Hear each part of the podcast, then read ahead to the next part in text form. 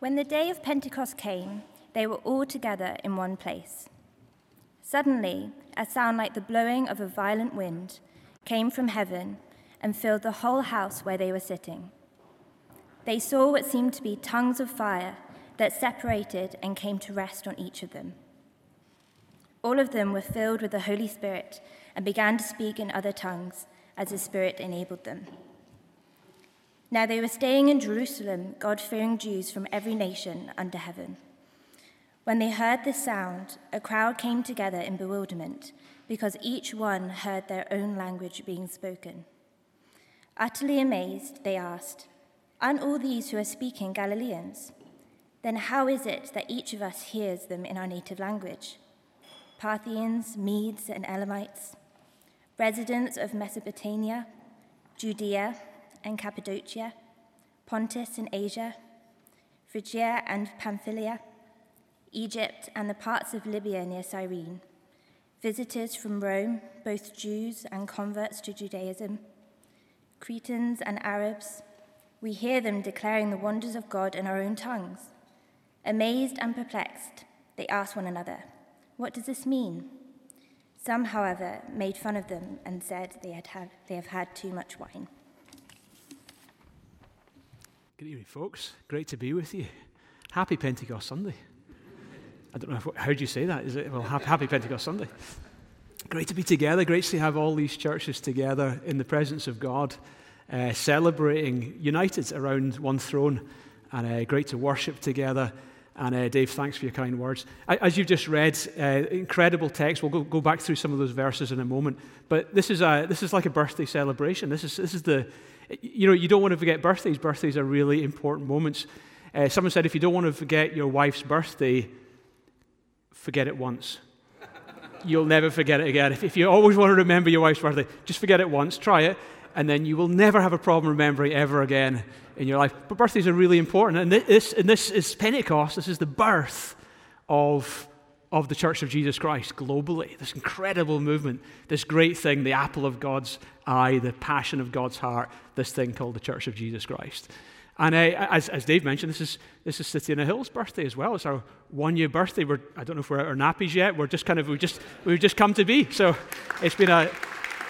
And it's great to spend birthday with family, right? So uh, we're with family. Is there a cake later, Dave? Maybe there's a cake later. And, and and God's birthday gift to the church is the power of the Holy Spirit.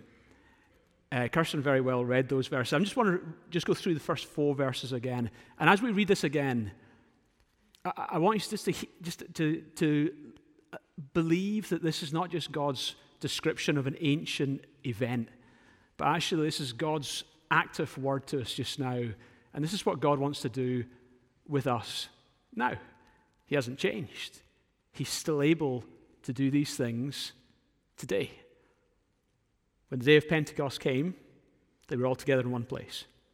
Suddenly a sound like the blowing of a violent wind came from heaven, and it filled the whole house where they were sitting, and they saw what seemed to be tongues of fire that separated and came to rest on each of them. And all of them were filled with the Holy Spirit and began speaking tongues as the Spirit enabled them. So, Lord, that's our prayer, that this evening, as we gather in the name of Jesus, that you would pour out your Holy Spirit. Just under your breath, invite him to fill you afresh. Maybe you've had that experience. Maybe you've never had that experience, but invite him again. Just under your breath, say, Lord, I, I really am hungry. I'm thirsty. I would like to be filled again with your Holy Spirit. So come, Holy Spirit, answer our prayers and move among us. So what happened next is the crowds gathered from all these different surrounding regions. And the Apostle Peter stood up and preached to the crowds that had gathered, told them about Jesus. And he was incredibly bold. I mean, he went from being a guy who seven weeks earlier had denied he even knew Jesus, and now he's standing up in that same city, the same city where Jesus was crucified, and he's proclaiming that Jesus Christ, whom you crucified, he's saying to the Jewish crowds, he God raised from the dead, and he is Lord and Messiah. And he challenged the crowds, and the Holy Spirit, more importantly, was challenging the crowds. And the Bible says that three thousand people got saved, three thousand people turned to Jesus. And that, and that gospel message that Jesus died on the cross because we're sinners and we needed someone to die in our place, and then he resurrected on the third day, that same message needs responded to. And maybe tonight, maybe tonight you're here and you're not yet there with God. Maybe you're, you're interested, but you haven't yet crossed that line and put your trust in Jesus. Let me make it really personal.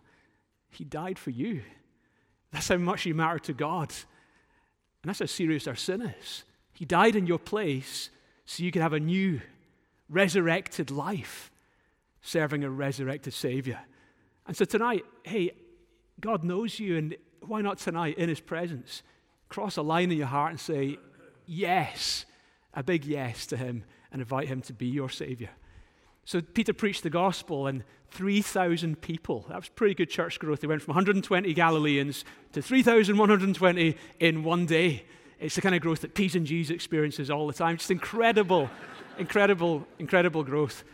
And do you know, I, I remember back to when I was, uh, the night I became a Christian.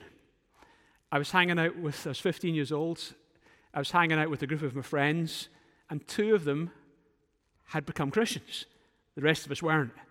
And one of them, Alexandra, she was sharing her story about how Jesus meant so much to her.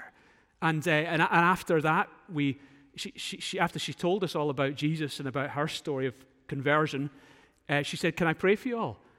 And we all agreed. So we all stood there and we all held hands. And then she started praying. And in the middle of her praying, she started praying in tongues. And I was thinking, I've never heard any. I'm, I'm, I'm in Glaswegian, and sometimes that sounds like tongues, right? But this, this was not Glaswegian. It was like, wow, that's that's incredible. And and she was speaking in tongues. And that night, see, I, I'd I'd grown up going to church. I'd been, I and I had, a, I guess I'd, I was exposed to theoretical Christianity.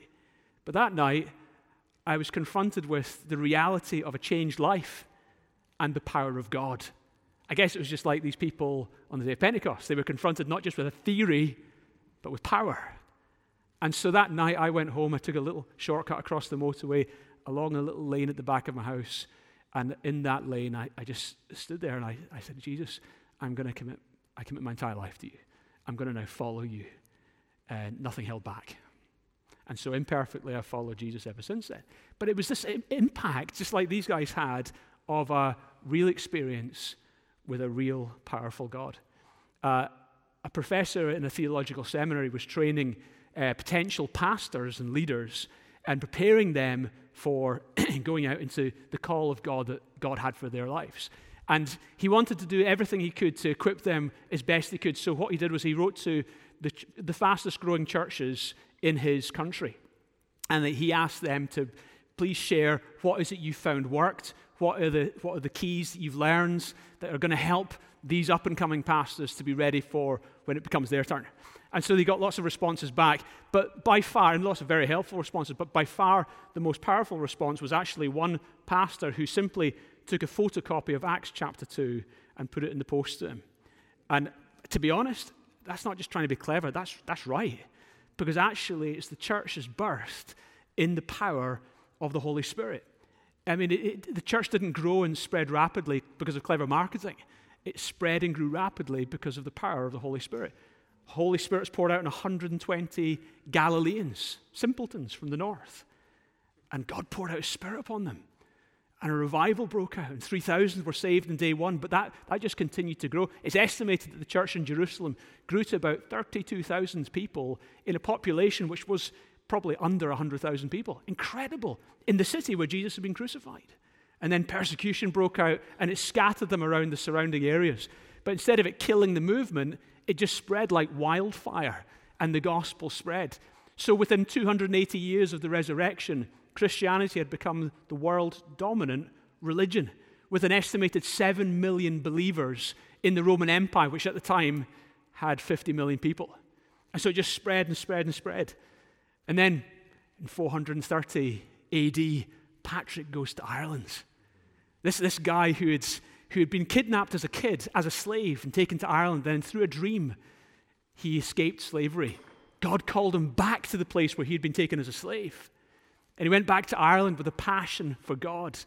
And it was risky, but knowing what it risked, he went and shared the gospel. And incredibly, through his thirty year of missionary work, by the power of the Holy Spirit, he baptized tens of thousands of people. He established over seven hundred churches and schools, trained three thousand church leaders, and managed to change the laws to abolish slavery in Ireland. Isn't that awesome? And we celebrate that by putting green hats on and drinking Guinness once a year. But this is the, what's that got to do with this? I mean, that's incredible. And then in the seventeen hundreds, a, a man by the name of Count Zinzendorf, there he was, and, and he, he was a wealthy young man. He'd finished his studies, and he wanted to see some of the, the culture of Europe. And he, as, he, as he was in his travels, he came to Dusseldorf Museum, and there in Dusseldorf Museum, there was a painting of Jesus. And it was Jesus as he was on that trial with Pilate just before his crucifixion. And underneath the painting, it said, "This is what I have done for you. What have you done for me?" And Zinzendorf, as a young man, he stood there and was so impacted. And he said, "God, for many years, I've known about you, but I don't think I've ever done anything for you." And, and this is his prayer. It's a risky prayer. "From now on, I will do whatever you ask me to do." I dare you to pray that prayer. From now on, I will do whatever you ask me to do. And that was that was that moment in Dusseldorf, and he went back to his estate in Saxony where he worked for the government. And one day, a friend came to him and told him about some Moravians. In those days, it was like the Ukrainians fleeing from war. The Moravians, there were several persecuted groups of Moravians, and they, they came and they asked, three families asked, "Is it possible we come and stay on your estate?" And he remembered the prayer, "Whatever you ask me to do, I will do." And so he said, "Yes." Well, the three families soon became hundreds. three hundred of them lived in his back garden, camping out. And before he knew it, Count Zinzendorf became their pastor. And they were all falling out with each other, as Christians do. But then Zinzendorf became their pastor, and in a communion service where reconciliation was taking place, the Holy Spirit fell in the communion service. And two passions were birthed, a passion for prayer and a passion for missions. And they birthed a prayer movement. So for the next one hundred fifty years, they sustained twenty-four seven prayer. Incredible. Round the clock praying for one hundred fifty years. And then over that, the next few years that followed, they sent out missionaries to the tune of about three thousand missionaries over the years that followed, all over the world. Why? Because the Holy Spirit came. It's not clever marketing. It's the power of the Holy Spirit working with people who are willing to partner with him. It's world-changing. And we see the Holy Spirit being poured out. In nineteen oh four in Wales, and in two years, one hundred thousand people come to faith in the, during the Welsh revival. Then in nineteen oh six, a one-eyed black man by the name of William Seymour. His parents were African slaves. And in Los Angeles, he's leading a prayer meeting. He'd been rejected by his church. He's leading a prayer meeting. And the Holy Spirit's poured out. It's in a little street called North Bonnybrais. Sounds like somewhere from Scotland. And the Holy Spirit's poured out in this little house in North Bonnybrais. And people start being filled with the Holy Spirit. And crowds start gathering, just like two thousand years ago on that first day of Pentecost. And people start coming to faith. So much so that they can no longer contain it in that little house. So they move it to an old stable building on Azusa Street. Great things are birthed in stables, right? And this movement is what we know as the Pentecostal charismatic movement, which has touched all of our lives. And in one hundred years since then, we've seen this great movement touch and impact so much. To the point where today, on planet Earth, every day, one hundred thousand people are giving their lives to Jesus. Isn't that awesome? And every week on planet Earth, four thousand five hundred new churches are established. God is building his church. And it's not through clever marketing. You just photocopy Acts chapter two and say, there you go. And you can do it in cool buildings. You can do it in, in, in mud huts. You can do it in the open air. It doesn't matter. Do it according to the power of God, not your own strength. So Jesus has got a passion to keep doing this. The verses go on, and it says, when the day of Pentecost came, they were all together. Say it with me. They were all together. Now, the word together, this is where you, you figure out that I'm not a Greek scholar. Right? I'm just going to try some pronunciations here. The word together, I can say that one, is homo, and it means same. Same. They were all same. One translation says they were all of one accord. And what you see is there's a, there's a couplet, homo thumadion. I'll just look confident, and you'll think, okay, that's exactly how you say it. And it's two words put together. It's homos, which means same or together, and thumos, which means passion, same passion. The, and five times in the first five chapters of the book of Acts, that couplet appears, same passion, same passion, one accord. They were together in one accord. And here we are, a, gr- a gathering of churches with the same passion, same passion, really passionate about this thing called the gospel, the good news that Edinburgh so desperately needs to hear. There's God in heaven who loves you, and he's done something so remarkable to save you. We're passionate about that, right? We, we give everything for that message. We have the same passion. We believe in the importance of the local church. We really believe in it. We don't believe its best days are past. We believe its best days are ahead because Jesus is building his church. We have these core passions, and so did these people. They were united. And unity, is, as Dave mentioned, it's one of the things that precedes God pouring out his blessing. And Dave mentioned a year ago, we went through the most toughest of times. We went from being a church with buildings that we'd given to buy to all of a sudden having nothing. Overnight, we became a homeless church. But here's what happens. Central. You guys said, there's our venue for free. And your staff team are unemployed, so we'll give you a bank account under our umbrella, and we'll do P A Y E for your staff, and we'll P V G your kids' workers. And then Dave Richards turns up and home visits me, as does Dan Hudson, like pastors to their flock. And churches start giving. So we're three, three months, we're all unemployed, but not one of my staff team missed a mortgage payment or a rental payment, because the churches in the city contributed and blessed us through the hardest time of our lives. See, unity goes beyond praying nice prayers for each other to all of a sudden being, we're going to love you. It's talking about mourning with those who mourn and rejoicing with those who rejoice. So I, I suggest we create a new culture in our city where we, when a church is going through the hardest of times, we mourn with them. And when a church sees great successes, let's be the ones who cheer them on.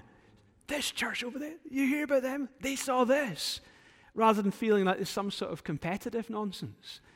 And actually, let's have a culture where we speak well of each other, and we pray for each other, and we go out of our way to bless each other. Anyone say, want to say amen to that? And uh, because, because I, I reckon that that kind of culture is conducive to God doing great things in a city. Amen? Amen? All together. And then the verse goes on and says, and they were, suddenly a sound like the blowing of a violent wind came from heaven and filled the whole house where they were sitting. And they saw what seemed to be tongues of fire that separated and came to rest on each of them. Now remember, John the Baptist, speaking about Jesus who was coming, he said, he will baptize you. In Luke's gospel, it says, he will baptize you with the Holy Spirit and with fire. Fire. Why fire? Well, fire, it says in the Old Testament that our God's a consuming fire. And so when we think about fire, it's it's like the fire of the Holy Spirit wants to burn up the nonsense in our lives, deal with the idols, deal with the dross, purify us, absolutely, because he's the Holy Spirit. And when the Holy Spirit's working in your life, he's going to make you more like Jesus. So that's one aspect, is purifying. But also fire is representative of the presence of God. You remember in the Old Testament, there was the burning bush, representing the presence of God in the bush. There was the fire of God on Mount Sinai. Uh, we, we see the, the pillar of fire guiding them by night. So fire was representative of the presence of God. And in fact, in the Old Testament, in the temple, there was a permanent fire burning on those lampstands. It was a constant memorial representing the continual presence of God. It couldn't, the fire couldn't go out. It was a continual burning representing the illuminating presence of God in the temple. And here we are today, and the fire of God comes and fills us, fill us, which we remember at Pentecost. All of a sudden, the flame's not in a building, it's in a people. We are the house of God. See, in the Old Testament, God had a temple for his people. In the New Testament, God has a people for his temple. That fire is ignited in us. You see, the church isn't a community of believers who live like Jesus. The church is a community of believers in whom Jesus lives. He works through us. He moves in power with this fire through his people and into the communities. After World War Two, in Strasbourg, there was a there was a church building that had experienced lots of bombing, and they, they were trying to rebuild and fix buildings and try and make things back to how it was before the war. And a stonemason was working his way around various old properties, and he came to the church building, and there in the, the gardens of the church, there was a statue of Jesus with his hands open wide, and it said, "Come to me, all who are weary and heavy laden." But because of the bombing, the hands had been had been broken off uh, because of the impact of a bomb. So the stonemason said, "Would you like me," he asked the pastor, "would you like me to repair Jesus' hands?" And the pastor thought and said, "Actually, no, I would like you to change the inscription. So if you could change it to say, 'I have no hands but yours.'" And it's true. Jesus, his, we are his hands and his feet. That's what Pentecost is all about. You remember how the book of Acts begins? Acts chapter one, verse one. "In the former book I wrote, O Theophilus, I wrote about all that Jesus began to do and teach." Luke wrote Luke's gospel, and in that we see the work of Jesus Christ for us. But what we see in the book of Acts is the work of Jesus Christ through us. You see, at the Luke's gospel, all the gospels describe how Jesus' work for on our behalf was finished, and on the cross he said, "It is finished." But in the book of Acts, we see that the work of Jesus Christ through us is just beginning. And so the book of Acts is is actually probably, probably it says the Acts of the Apostles, but probably it's better described as the acts of the Holy Spirit through ordinary people like us. I'm not suggesting we change the name of a book of the Bible, but I do think it's more helpful. But God wants to work through us. And then it goes on and says, "They were all filled with the Holy Spirit and began to speak in other tongues." I remember reading these verses. I'd just become that, I'd just become a Christian, age fifteen. And I remember one night I'd been reading these verses, these exact same verses, and been doing little studies on other verses in John's Gospel, looking at the Holy Spirit. And I was lying in my bath that night, and it just dawned on me, why wouldn't God do this for us now? And so I ran across to my friend Brian's house. Sorry, I got dried off, put my clothes on, and then went across to Brian's house. And and Brian, like me, was a new believer, and I showed him some of these verses. I said, "Brian, look at this. Do you not think God would do this for us?"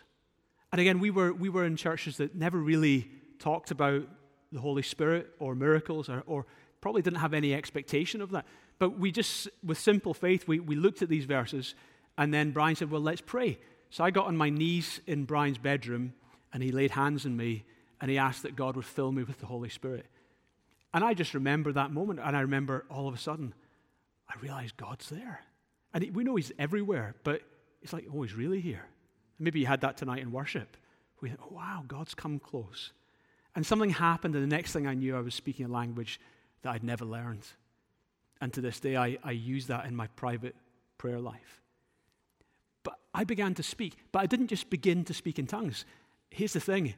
I began to speak a lot about Jesus to people. I was filled with the Holy Spirit, and I began to speak. And so speaking in tongues, absolutely fantastic, and that's available. Uh, but also we see in Acts nineteen, they, they prophesied. But we see in Acts chapter two, when they were filled with the Holy Spirit, Peter, who went from being a cowering man who denied he knew Jesus, to standing up and start speaking to the crowds about Jesus. It's like, wow, this fire became like a fire in their hearts, and they want to start talking about Jesus. And we see this all the way through the book of Acts, where they start to speak, they start to speak. And Acts chapter four, I believe it is, where they prayed for the Holy Spirit to give them boldness. And it says the house where they were sitting was shaken, they were filled with the Holy Spirit, and began to proclaim about Jesus boldly. So the Holy Spirit wants to enable you to speak, absolutely in prayer, absolutely in prophecy, absolutely in those spiritual ways, but also, oh, I've got a real passion to tell someone about Jesus. And how many people know we're living in a city where people really need us to be that kind of church, that kind of people, but we don't keep our Christianity to ourselves. We tell someone about Jesus. I, I uh, this morning I, I challenged our church. I said, "How many of you? Uh, when's the last time you led someone to Jesus?" Then I said, "No, no, I'll take that challenge off the table. That's too high a bar. Let me just ask. Let me put it this way: When's the last time you tried? No, forget the last time you did it, but actually, when's the last time you at least gave it a shot? And come on, we've got the best message ever. Let's let that power and the fire of the Holy Spirit in our hearts cause us to be an outward people. And so I began to speak, and Jeremiah describes in Jeremiah twenty, verse nine, his words burn in my heart like a fire. So God wants to, tonight, God's here, and he wants to fill people with his Holy Spirit. Are you ready? God wants to fill you or refill you. We, tonight we're not gathering just to, oh, I learned some nice, interesting things about God. We want to have an experience with God. We want to know God. We want to f- be filled with the Spirit. Let, let me illustrate this to you. Um,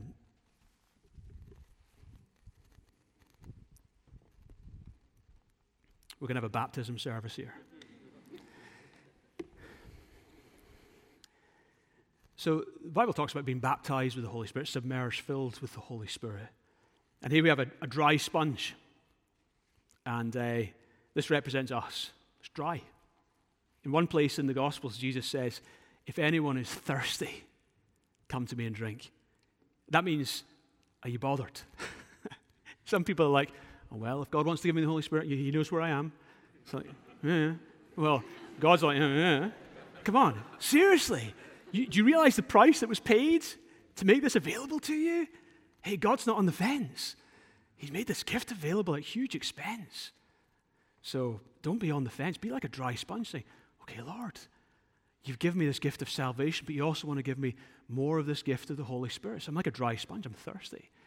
And and and, and it says, and in the, in the New Testament, it describes being baptized with the Holy Spirit or being filled with the Holy Spirit or receiving the Holy Spirit. Just diff- so it's, it's like this. You, you're receiving the Holy Spirit. And all of a sudden, what's happened to the sponge? It's been filled. And what's it doing now? What, what, what, what, what's happening with the sponge? Can you see this? So, so all of a sudden, we see that the sponge isn't just been filled, it's overflowing. Did you, did you, did you guys get the point? Did, did you guys get the point? No, you guys didn't get the point. No, you got the point, okay.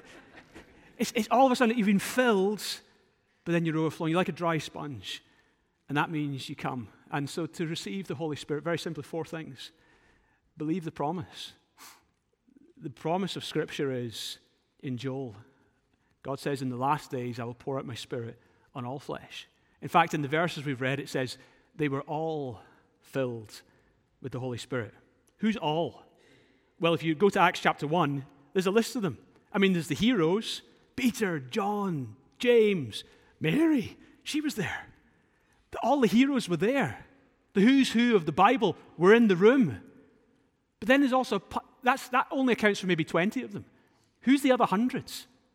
Well, the people who never had wrote a book of the Bible, and yet they were filled with the same Holy Spirit as the great apostles. So there's no gradation here. They were all filled with the Holy Spirit. So believe the promise. Believe that God wants to do this for you. Ask. Believe. Then you ask. Ask the Father. God always works with your free will. You, God won't force anything upon you. Be like a dry sponge saying, Father, I would like to be filled with the Holy Spirit. And Jesus said in Luke's gospel, if any of you fathers know how to give good gifts to your children, how much more will your heavenly Father give the Holy Spirit to those who ask him? And then you receive prayer. So we'll, what we'll do in a minute is we'll ask the Holy Spirit to fill us, but then we'll give an opportunity if you'd like to be prayed for. I mean, I was prayed for when I was fifteen. My friend prayed for me. And to be honest, I get prayed for for this often. It's not like a one moment. It's an ongoing moment for me. I, I constantly want to be filled and filled with the Holy Spirit. So you receive prayer, and then you receive. And I don't know how else to put it. It's just you've got to receive.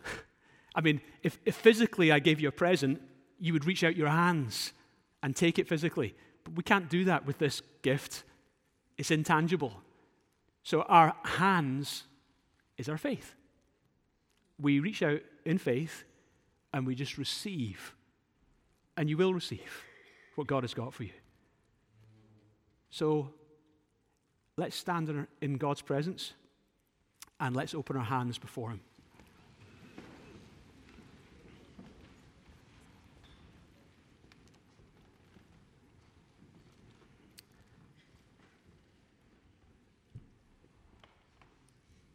Just quietly in God's presence. Just in a minute, we're going to pray for the Holy Spirit to come and fill people. But before I do that, I want to give you an opportunity this evening. If you're here and you don't yet have a relationship with God, you could say you're not yet saved. And this is a great decision to make. So if you're in that place where you're saying, do you know what? I don't want to live another day without having God in my life. That's what I was like when I was fifteen. If that's you tonight, and this is your moment, then just very simply pray this prayer under your breath, just with me just now. Say, dear Lord God, thank you for your love for me. Jesus, thank you, you died in my place on the cross and rose again on the third day. I really need you in my life. And tonight, I turn my life over to you. I choose to follow you, Jesus.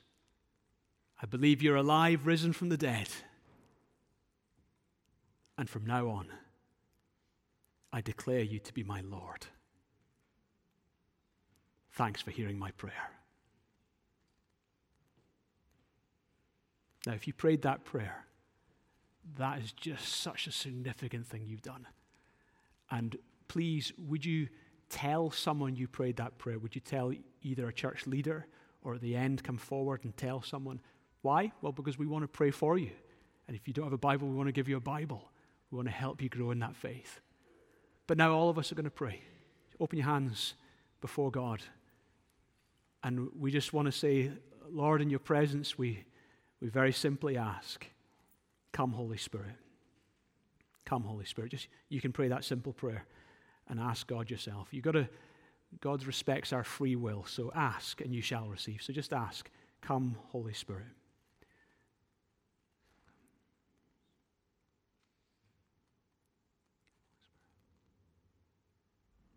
Come like you did in Pentecost, God. We declare, without you, we can do nothing. Lord, we believe you can, through us, impact our city and region. But it's only by the power of your Holy Spirit. We believe, God, that with you all things are possible, but it's only by the power of your Holy Spirit. So we welcome your Holy Spirit in our lives. We become like dry sponges, and we ask that you'd fill us with your presence and power right now. So the band are going to lead us in worship. And as we worship, I want you just to, you're welcome to sing the song, but absolutely, but absolutely but keep praying, keep in this attitude of being receivers of the presence of the Holy Spirit. And God will continue to fill us as we worship and as we wait in his presence.